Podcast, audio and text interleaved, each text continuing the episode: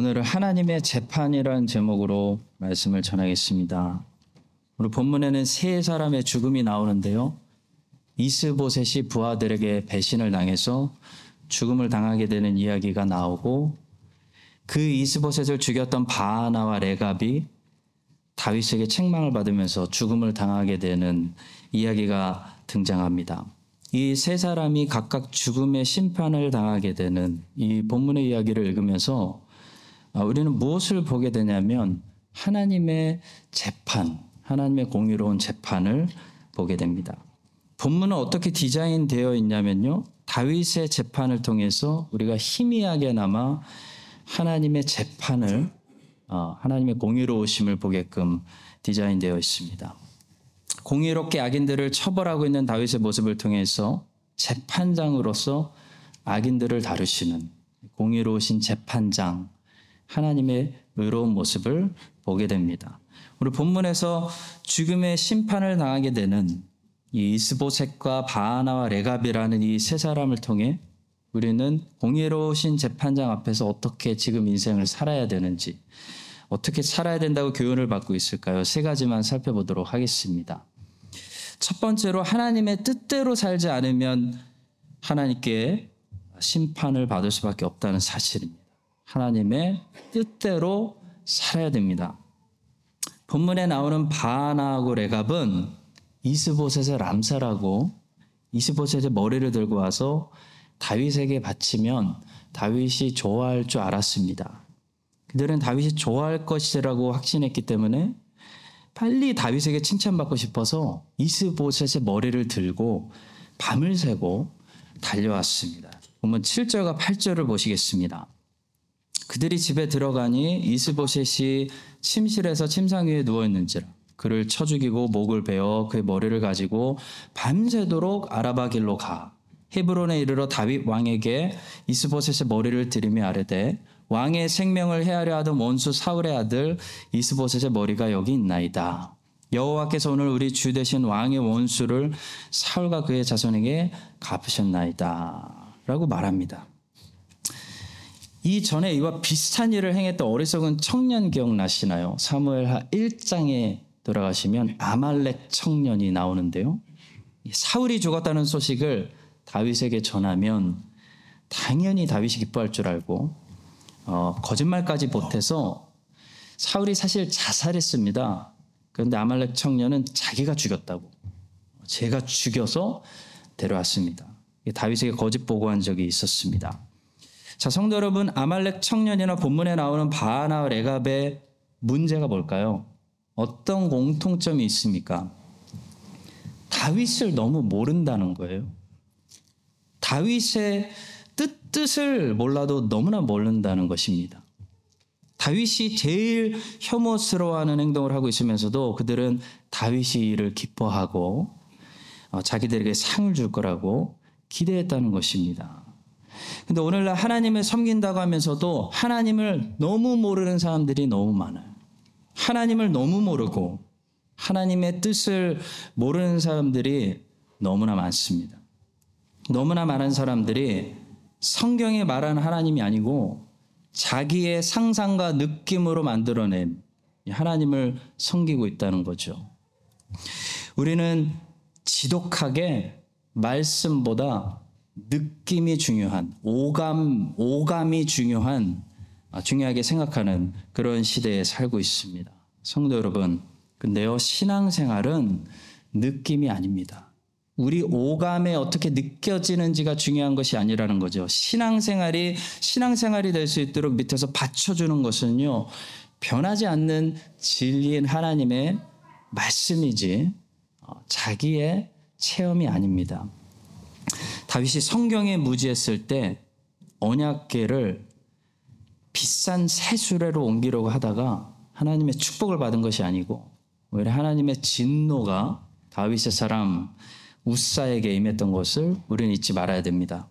우리는 부지런히 성경 연구를 통해서 하나님의 뜻을 알아야 됩니다. 그래 하나님의 뜻대로 살 수 있고 하나님의 뜻대로 사는 것이 하나님을 기쁘게 하는 그런 예배자의 삶인 것입니다. 전도서 2장 22절에서 전도자는 아주 의미심장한 질문을 던집니다. 사람이 해 아래서 행하는 모든 수고와 마음에 쓰는 것이 무슨 소득이 있으랴. 여기서 소득이라고 번역된 단어는 본래 남는다라는 뜻을 가지고 있는 단어입니다. 그러니까 전도자는 쉽게 말해서 이런 말을 하고 있는 거죠. 사람이 행하는 모든 일들 중에서 도대체 남는 게 무엇이냐? 뭐가 남느냐? 이런 질문을 하고 있는 것입니다. 전도자는 세상의 모든 것이 다 흘러가 버린다는 것을 깨달은 사람입니다. 붙잡아 놓을 수 있는 것이 하나도 없다는 것을 알았습니다. 100년 뒤에 지금 크라이스처치는 전혀 우리가 모르는 새로운 사람들로 채워져 있을 것입니다. 100년 뒤에도 해글리 공원이 있을 가능성이 굉장히 높지만요. 한 가지 분명한 것은 100년 뒤에 해글리 공원에는요. 지금 우리가 전혀 모르는 새로운 사람들이 거기서 지금 우리처럼 뛰고 걷고 산책하고 골프 치고 하고 있을 거라는 거예요. 전도자는 인생이 열심히 물을 부어보지만 남는 게 없구나. 시간이 지나면 물이 다 사라져 버린다 라는 것을 말하고 있습니다. 그래서 무엇이 남는 일일까? 전도자는요, 그걸 고민했습니다. 아무리 인기가 좋은 사람도 무대에서 언젠가는 퇴장해야 되고, 무대는 그대로 있고, 새로운 사람이 무대 위에 올라와서 춤을 추게 되는 것을 보게 됩니다. 이것이 인생이죠. 그래서 전도자는, 전도서는 우리에게 한번 잘 생각해 보라고. 지혜 있게 생각해 보라고 경고하고 있는 것이 경고하고 있는 성경입니다. 왜냐하면 열심히 살았는데요. 남는 것이 하나도 없어요. 다 사라져 버리게 되면 얼마나 허무합니까? 그래서 헛되고 헛된 이 인생에서 헛된 것을 위해서 살지 말고 무엇이 진짜 남는 것인지, 무엇이 영원히 사라지지 않고 남게 되는지, 그걸 고민하고 그걸 위해서 인생을 살라고 경고하고 있는 것이 전도서입니다. 그런데 성경은 다행히도 우리에게 이 허망한 인생 중에서 남는 것이 있다라고 말씀합니다. 대부분의 것이 다 남지 않고 사라지는데요. 그 중에서 영원한 것이 있다라고 말하고 있습니다. 그 남는 것을 위해서 살라고 말씀합니다. 무엇이 남는 것일까요? 성경은 우리에게 세 가지가 남는다, 영원하다 라고 말하고 있습니다. 첫째는 하나님입니다. 성경은 우리에게 하나님은 영원하시다 라고 말씀합니다. 이 말은 천년이 지나도 AD 3000년이 돼도 하나님은 사라지지 않는다는 것입니다. 천년이 지나도 하나님은 여전히 이 무대 위에 주인공이시라는 거예요. 하나님은 쇠하지 않는다는 것입니다. 여러분과 저는 잊혀지고 다 사라져도 하나님은 AD 3000년이 돼도 이 무대 위에 주인공이시라는 거예요. 베드로후서 3장 8절 사랑하는 자들아 주께는 하루가 천년 같고 천년이 하루 같다는 이 한 가지를 잊지 말아라. 히브리서 13장 8절 예수 그리스도는 어제나 오늘이나 영원토록 동일하신 성경은 예수 그리스도가 영원하다 라고 말합니다. 둘째로 성경은 하나님의 말씀이 영원하다고 말합니다. 마가복음 13장 31절. 천지는 없어지겠으나 내 말은 없어지지 아니하리라. 지금부터 천년이 지나서 혹시 대한민국이 사라지고 뉴질랜드가 사라지고 미국이 사라져도 한 가지 분명한 사실은요, 천년 후에도 이 땅에 종말이 올 때까지 성경은 사라지지 않는다는 사실입니다. 왜냐하면 성경은 기록된 하나님의 말씀이기 때문입니다. 하나님 말씀은 사라지지 않아요. 뉴질랜드가 천년 후에 물에 다 잠기고 대한민국이 인구 감소로 사라져도 성경은 사라지지 않습니다. 성경은 불태우고 왜곡시키고 설교자들 다 오게 가둬도요. 하나님 말씀은 가둘 수가 없어요. 영원한 거예요. 또 누군가가 일어나서 설교하고 선포하고 가르치고 전도하고 있을 거예요. 세상 끝날까지 우리 주님이 하신 말씀은 증거되는 것입니다. 그리고 마지막 세 번째로 영원한 것이 있는데 바로 하나님의 뜻대로 행하는 사람들입니다. 요한일서 2장 17절이 말씀합니다. 이 세상도 그 정욕도 지나가되 오직 하나님의 뜻을 행하는 자는 영원히 거하느니라. 하나님의 뜻을 행하는 것만 남는다는 거예요, 여러분. 근데 하나님의 뜻을 알려면 하나님을 알아야 됩니다. 그래서 성경은 다른 곳에서 하나님을 아는 것이 영생이라고 말하는 거예요. 요한복음 17장 3절. 영생은 곧 유일하신 참 하나님과 그가 보낸 자 예수 그리스도를 아는 것입니다. 우리는 인생을 하나님의 뜻과 전혀 상관없는 삶을 살고 낭비할 수 있습니다. 하나님을 모르면 그런 삶을 사는 거죠. 하나님을 모르면 하나님의 뜻과 상관없는 삶을 사다가 그냥 무대에서 사라지는 거예요. 본문에 나오는 바하나 레갑의 삶이 그런 삶이었습니다. 이 사람들은 다윗도 전혀 모르고 다윗이 섬기는 하나님도 전혀 몰라요. 그래서 그들에게는 심판이 있는 것입니다. 하나님을 아는 것이 영생이고요. 하나님의 뜻대로 살아야 천국에 들어가고 하나님의 뜻만 세상에 남는 것이에요. 마태복음 7장 21절이 말씀합니다. 나더러 주여 주여 하는 자마다 다 천국에 들어갈 것이 아니요 다만 하늘에 계신 내 아버지의 뜻대로 행하는 자라야 들어가리라. 성도 여러분, 오늘도 우리가 모인 이유는요, 하나님을 알기 위해서고, 하나님의 뜻대로 살기 위해서입니다. 교회는 많은 사람들 모아놓고 즐겁게 해주고 엔터테인먼트 서비스 제공하는 그런 것이 아니에요. 여러분, 오늘도 우리가 국 먹으려고 온 거 아닙니다. 여러분, 오늘 오셨으면 하나님을 보여달라고 몸부림치셔야 되고, 그런 준비된 자세로 오셔야 되고요.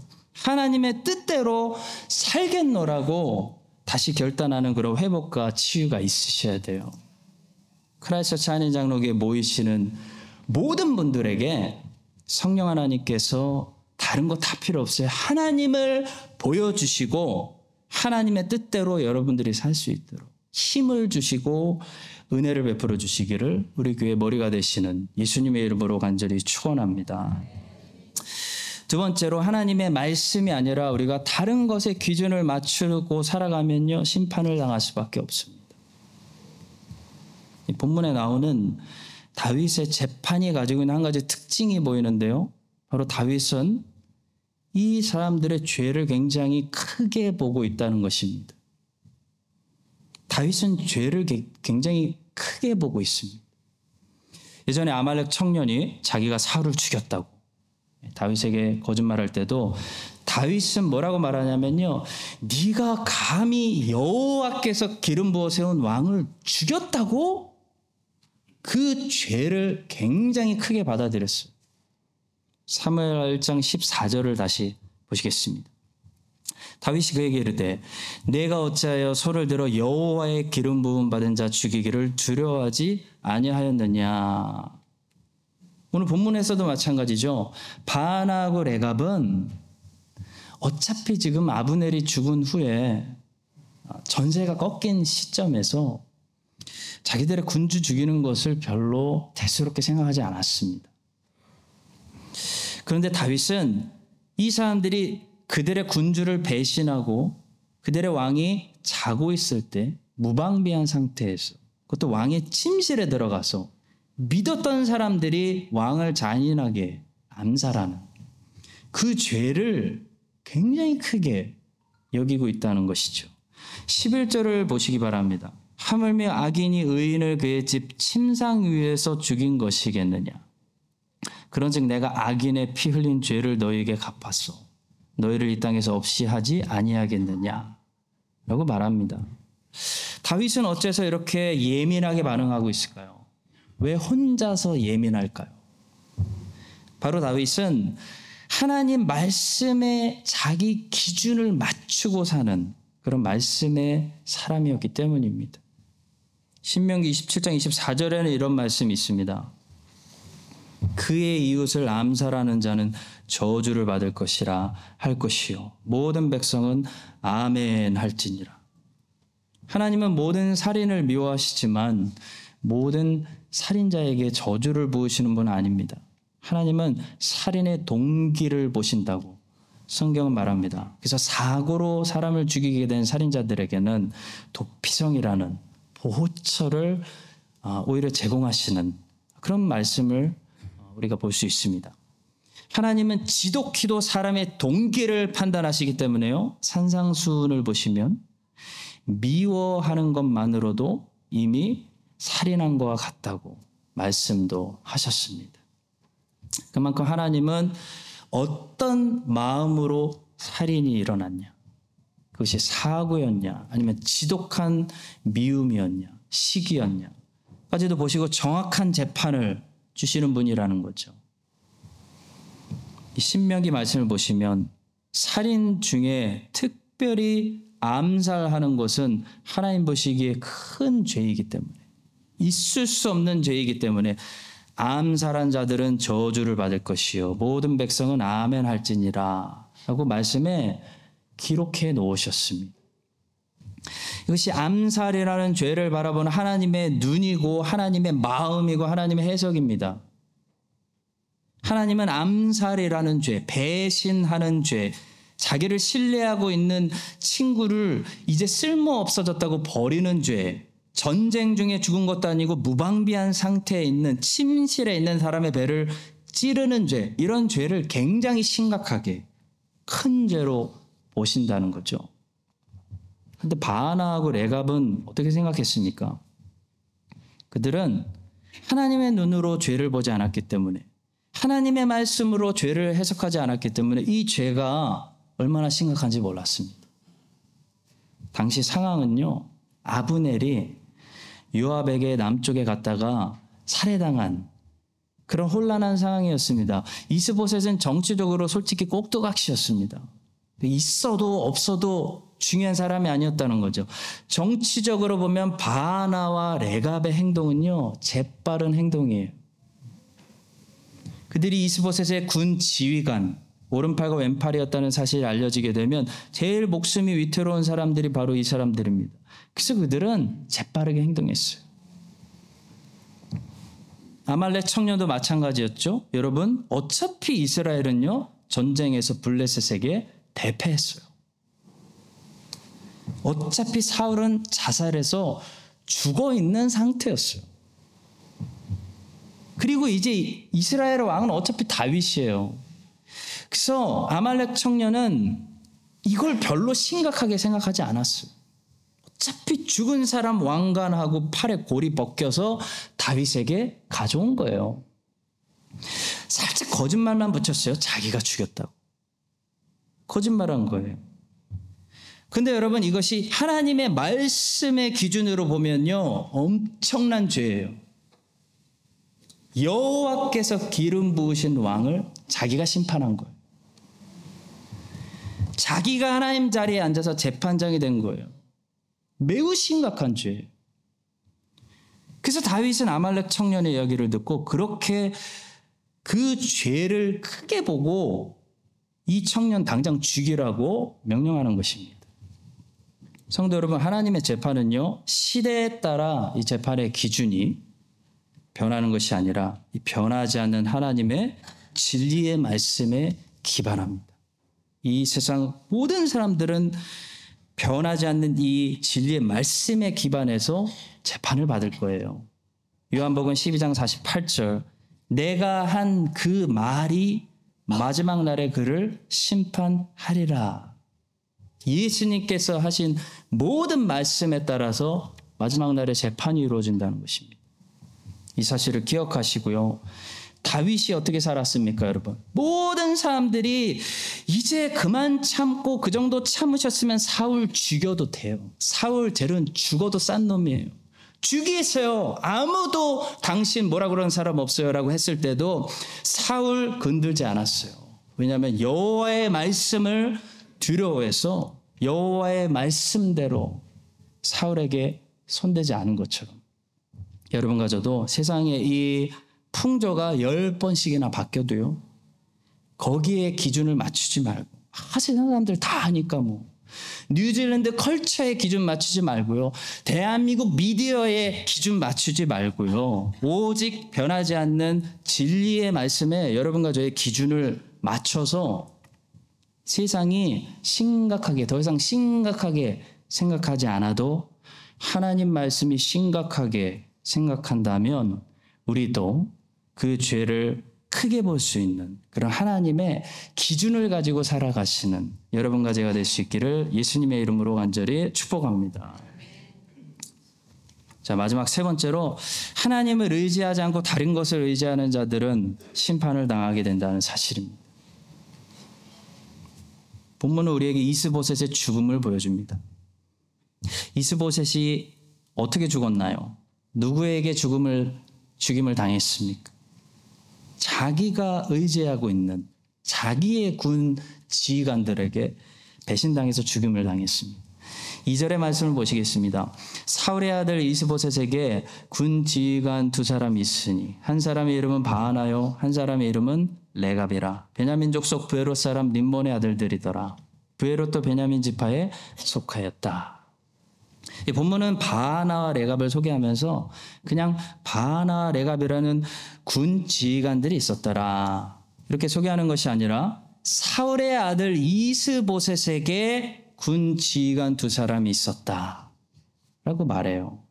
그러면서 이 군 지휘관들이 이스보셋에게 속한 이스보셋의 군 지휘관들이었다는 사실을 말씀하고 있는 것입니다. 그런데 이스보셋은 자기의 군 지휘관들, 자기를 지키라고 있는 그 두 사람에게 배신당해서 암살당하는 그런 죽음으로 인생을 마쳤다는 것이죠. 성도 여러분, 여러분과 저에게도 지금은 우리를 보호하고 있다고, 지금은 우리를 지키고 있다고 우리가 생각하는 그런 군 지휘관들이 있을 수 있습니다. 어떤 사람에게는 그것이 돈일 수 있고, 지금은 돈이 있으니까. 어떤 사람에게는 그것이 인맥일 수 있습니다. 지금은 인기가 많은 거예요. 어떤 사람에게는 실력일 수 있어요. 지금은 젊으니까 실력이 있겠죠. 근데 아무리 실력이 좋아도 인맥이 인맥이 많아도 돈이 많아도 우리가 그걸 의지해 버리잖아요. 의지해 버리면 그것이 언젠가 어떻게 하냐면 나를 배신해요. 나 안 지켜줘요. 나에게 등을 돌려. 그런 죽음으로 끝나는 것이 인생이라는 것입니다. 그래서 우리는 하나님이 맡겨주신 것들을 잘 관리하다가 놓을 생각을 해야지. 그것을 의지하고 의지하고 붙들면 안 된다는 거예요. 의지하고 있는 인생 끝이 이스보셋처럼 끝납니다. 이스보셋의 인생 어떻게 끝나는지 한번 보세요. 6절의 말씀입니다. 레갑과 그의 형제 바하나가 밀을 가지러 온 채하고 집 가운데로 들어가서 그의 배를 찌르고 도망하였더라. 자기가 믿고 있던 의지했던 자기의 군 지휘관들에게 배가 찔려서 삶을 마무리했습니다. 자기가 믿고 평생 의지했던 그 세상 것들에게 배를 찔려서 삶을 이렇게 마무리하는 인생들이 오늘날에도 얼마나 많은지 몰라요. 태산이요, 태산. 하나님을 의지, 의지 하지 않고 세상 것들을 의지하는 이스보셋의 인생은 끝에 하나님의 재판을 피할 수가 없는 것입니다. 많은 사람들이 야복강에서 하나님과 씨름을 해서 이겼던 어, 그래서 축복을 받았던 야복 야곱의 야복강 씨름 사건을 잘못 해석하는 경우가 많이 있습니다. 특히 우리 한국 교회는 그동안 그 본문을 잘못 해석해서 우리도 야곱처럼 하나님을 물고 넘어져야 된다고 가르쳤어요. 그래서 철야기도 하고 작정기도 하고 기도원에 들어가고 하나님이 내 뜻에 무릎 꿇으실 때까지 하나님과 씨름해서 반드시 하나님을 이겨 먹어야 된다고 잘못 가르치고 잘못 배우고 잘못 기도한 사람들이 너무나 많은 거예요. 여러분 우리가 우리의 열심으로 우리의 끈질김으로 우리가 원하는 것들을 받아내기 위해서 하나님을 굴복시키는 것이 기도라고 성경이 가르치고 있을까요? 예수님께서는 겟세만의 기도를 통해서 무엇을 가르치셨 주셨습니까? 하나님의 뜻에 사람이 굴복하는 것이 기도라고 가르쳐 주셨어요. 사람의 뜻에 하나님을 씨름으로 굴복시키는 것이 과연 야곱의 씨름이 우리에게 가르쳐 주는 기도의 레슨일까요? 당연히 그렇지 않습니다. 우리가 그동안 이 야곱의 야복강 씨름 사건을 크게 오해한 이유가 있습니다. 이 씨름이 야곱이 시작한 씨름이라고 생각해서 그래요. 이 씨름이 하나님이 야곱에게 찾아와서 시작한 씨름이라는 사실을 우리가 잘 몰랐기 때문입니다. 야복강 씨름 사건의 바른 해석은 누가 싸움을 시작했느냐에 따라서 완전히 달라집니다. 창세기 32장 24절을 보십시오. 야곱은 홀로 남았더니 어떤 사람이 날이 새도록 야곱과 씨름하다가 어떤 사람이 홀로 남아있는 야곱을 툭 치더니 막 씨름하고 싸움을 시작하는 거예요. 여러분 야곱의 씨름은 야곱이 오늘 내가 작정하고 기도해야지. 오늘 내가 다 회개하고 다 내려놓고 하나님께 맡기고 도움을 구해서 응답 받아야지. 라고 결단해서 야곱이 하나님 붙들고 씨름을 시작한 씨름이 아니었습니다. 야곱이 홀로 남았을 때 어떤 사람이 야곱에게 싸움을 걸어왔다고 말하고 있어요. 야곱이 홀로 남았을 때 그때 언제였습니까? 그날도 야곱은 하루 종일 머리를 쓰고 자기 꾀를 쓰고 자기 수단과 방법 써서 자기의 재산을 세 부대로 나눠서 자기에게 제일 소중한 가족들 맨 뒤에 두고요. 혹시 라헬하고 요셉 죽게 되면 자기는 피하려고. 자기는 맨 뒤에 홀로 남았을 때 그때 시작된 게 이 야복강 씨름이었어요. 언제 씨름이 시작되었다고 야곱이 가족들을 방패막이로 삼고요. 형 에서에게 진심 어린 사과가 아니라 돈으로 마음 달래보려고 아부하고 있을 때 그날 야곱이 홀로 맨 뒤에 남아 있을 때 어떤 사람이 야곱에게 탁 찾아와 가지고 야곱에게 시비 걸고 야곱에게 싸움을 걸었다는 그런 말씀이에요.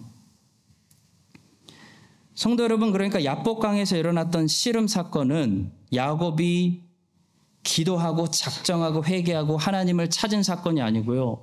여전히 계산적이고 비겁하고 자기밖에 모르고 머리를 굴리는 이 자기 꾀를 의지하고 살아가는 야곱에게 하나님이 찾아오셔서 야곱과 싸워주시는 그런 역사적인 날이었던 것입니다. 그래서 그날 밤 어떻게 됐습니까? 하나님이 야곱의 환도뼈를 치셨습니다. 하나님께서 그날 야곱의 환도뼈를 치셨다는 것은 야곱의 힘줄을 끊으셨다는 것을 말씀하는 것이. 이것이 사실 하나님이 그날 야곱을 안 되겠다 하고 찾아오신 목적이었어요. 24절과 25절을 연달아 보시겠습니다. 야곱은 홀로 남았더니 어떤 사람이 날이 새도록 야곱과 씨름하다가 자기가 야곱을 이기지 못함을 보고 그가 야곱의 허벅지 관절을 치매 야곱의 허벅지 관절이 그 사람과 씨름할 때 어긋났더라. 여러분 여기서 자기가 야곱을 이기지 못함을 보고라는 말씀은 무슨 말씀일까요? 이 말씀은 하나님이 축복을 안 주시려고 하는데 야곱이 끈질기게 하나님을 물고 넘어져서 철거머리 같이 결국 하나님이 두 손 들고 할 수 없이 야 축복 여기 있다. 야곱에게 축복을 주시기로 작정하셨다는 말씀이 아니에요. 하나님이 20년 동안 라반을 통해서 야곱을 단련하셨어요.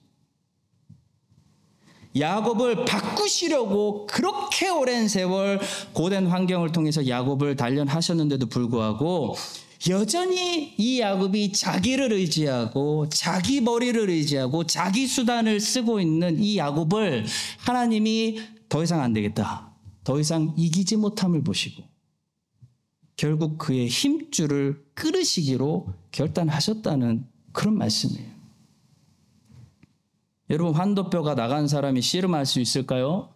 못합니다.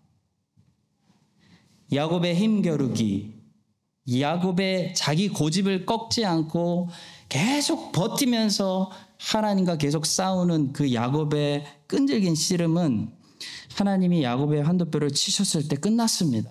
25절에서 씨름은 끝난 거예요. 그러면 26절부터 야곱은 뭐 했을까요? 밤새도록 뭐 했을까요?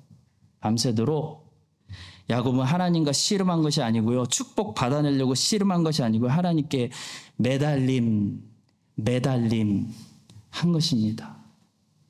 26절을 보시겠습니다. 그가 이르되 날이 새려하니 나로 가게 하라. 야곱이 이르되 당신이 내게 축복하지 아니하면 가게 하지 아니하겠나이다.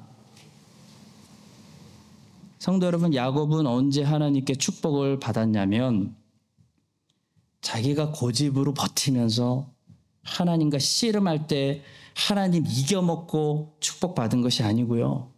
힘줄이 끊어져서 더 이상 하나님과 싸우지 못하고 더 이상 버티지 못하고 고집 부리지 못하고 주님 붙들고 대롱대롱 매달림 하고 있을 때 축복받은 거예요.